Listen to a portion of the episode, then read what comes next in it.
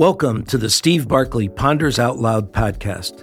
As instructional coaches and school leaders, you have a challenge to guide continuous teacher growth that promotes student success. This podcast looks to support you with strategies from our experienced guests and insights that I've gathered across many years. I'm thrilled you're here. Thanks for listening.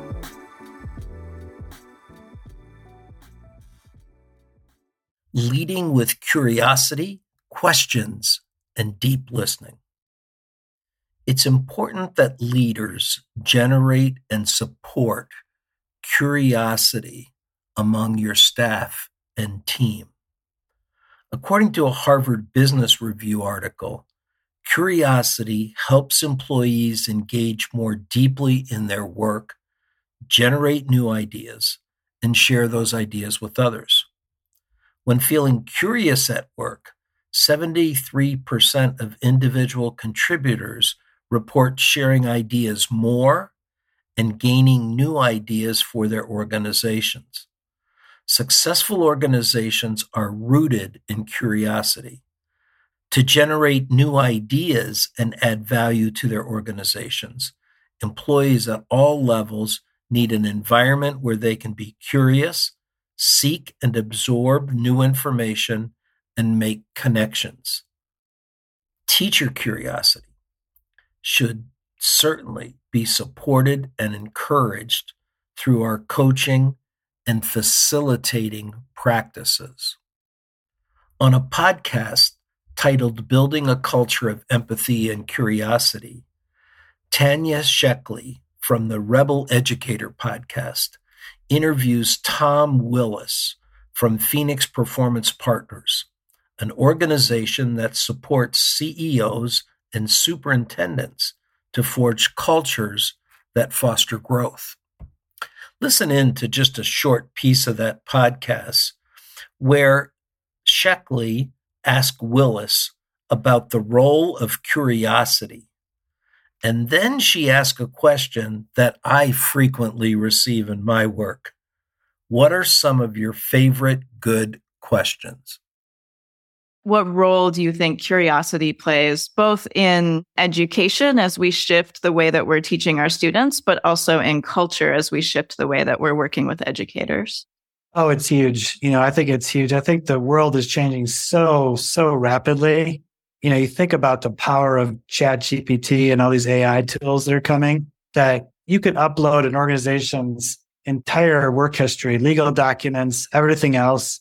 And within minutes, that system is smarter than the smartest team of lawyers you could possibly hire. So going forward as leaders, it's going to be less and less about what we know and more and more about what we can help facilitate from a group of people. And the best way to do that, as far as I can tell, is curiosity, is the simple, open ended question, powerful question that gets people thinking and gets teams talking in new and different ways. And so it's going to be the same as schools, I think, and with kids too, that ultimately we've got to help facilitate a love of learning that's lifelong. And the way to do that is through curiosity. It's why kids start off asking millions of questions a year. And then by the time we reach adulthood, we're, we're asking a few questions. It kind of gets beaten out of us. And I think we've got to reverse that trend in order for all of us to more fully just be open. I heard this fascinating fact the other day that the Library of Congress has something like 180 million reference documents and books in it. That's, the, that's sort of, if you will, the sum total of what, what we know as human beings, which is a fraction of what there is to know in the world, in the universe. So there's no possible way that we could read those books. We can't even read a fraction of them. So quite literally, we don't know anything. Even the smartest people don't really know that much. And so if we can let go of that and let go of like, we need to prove ourselves to the world, it opens us up. It's very freeing to just be willing to be curious. And as teachers, especially, we all know that the sage on the stage is a dying breed, that we really need to be more of the guide on the side. Now, I think there's a place for both of them, frankly. It's neither either or, but I think we need to be moving more and more towards that guide on the side that's just asking questions and getting kids thinking. I like guide on the side. I don't think I've heard that one before. We've talked a lot about learning engineers and facilitators of learning and guides, but I haven't heard it in a nice alliteration like that. That's fun. yeah, it's something that I'm always working on is how can I be more curious and how can I ask more questions? Because I find myself, even in social settings, I'm drawn to the people who are asking the best questions because they draw out so many things in others in the group around. And then you can dive into these really interesting conversations because somebody asked this really curious question. So, do you have any favorite open ended questions that you like to start with when you work with schools or with groups in culture building? Yeah, it's a fair question. And the answer is no. and here's why because when I started doing this work eight years ago, I was focused on memorizing good questions. And I completely missed the point because your question has to be in response to what people say, which means you have to be deeply, deeply listening to what they're saying. Because if you're not, then all you're focused on is the question you're going to ask, not a question that will help the other person. And that's really hard to do. I'm not, I have not mastered it myself. It's very difficult to do. So my response would be, first of all, to ask an open-ended question. We don't realize how often we think we are, but we're not, especially as leaders. We'll say things like, well, here's what I think. And, you know, I think we should do this and we should do that. And don't you think that's a good idea? Now, if I'm a leader and I just ask my team that, it's not even a closed ended question with two possible answers. But they have to agree with you. it's not a question. Now, there are some very good hearted leaders who don't intend to do that. They genuinely want to know what their team thinks, but they don't realize that they just shut the conversation down with a close ended, don't you agree with me type of question. So I would say if you're going to focus on anything, use the word what and then insert your question after that. Because if you start with what, you almost can't get yourself in trouble. Whereas some of the other questions like why, technically open ended, but can be very judgmental. There can be like an element of like, well, why did you do that? So, what is kind of the fail safe way to start an open ended question? I think that tapping my curiosity helps me to ask questions that emerge from my deep listening. My questions can prompt a teacher to reflect on their practice, consider the impact of their teaching strategies, or identify areas for growth or change. Examples What do you think students need to do that will cause the learning outcomes you desire to occur? What do you see yourself doing to get those student learning behaviors? Questions from coaches can lead teachers to discover insights about their teaching style, preferences, and the potential areas for innovation. Guiding teachers to articulate their thoughts and feelings about their teaching can uncover new ideas and strategies that teachers may not have considered otherwise. For example, if you had more time for this unit, would you want to approach teaching this unit differently. Why? What do you feel is most important for students to gain from the unit? How similar or different are the experiences your students need to have? Coaching questions can challenge teachers to solve problems creatively. Engaging in the problem solving process, teachers can develop a more flexible approach to overcoming challenges in the classroom.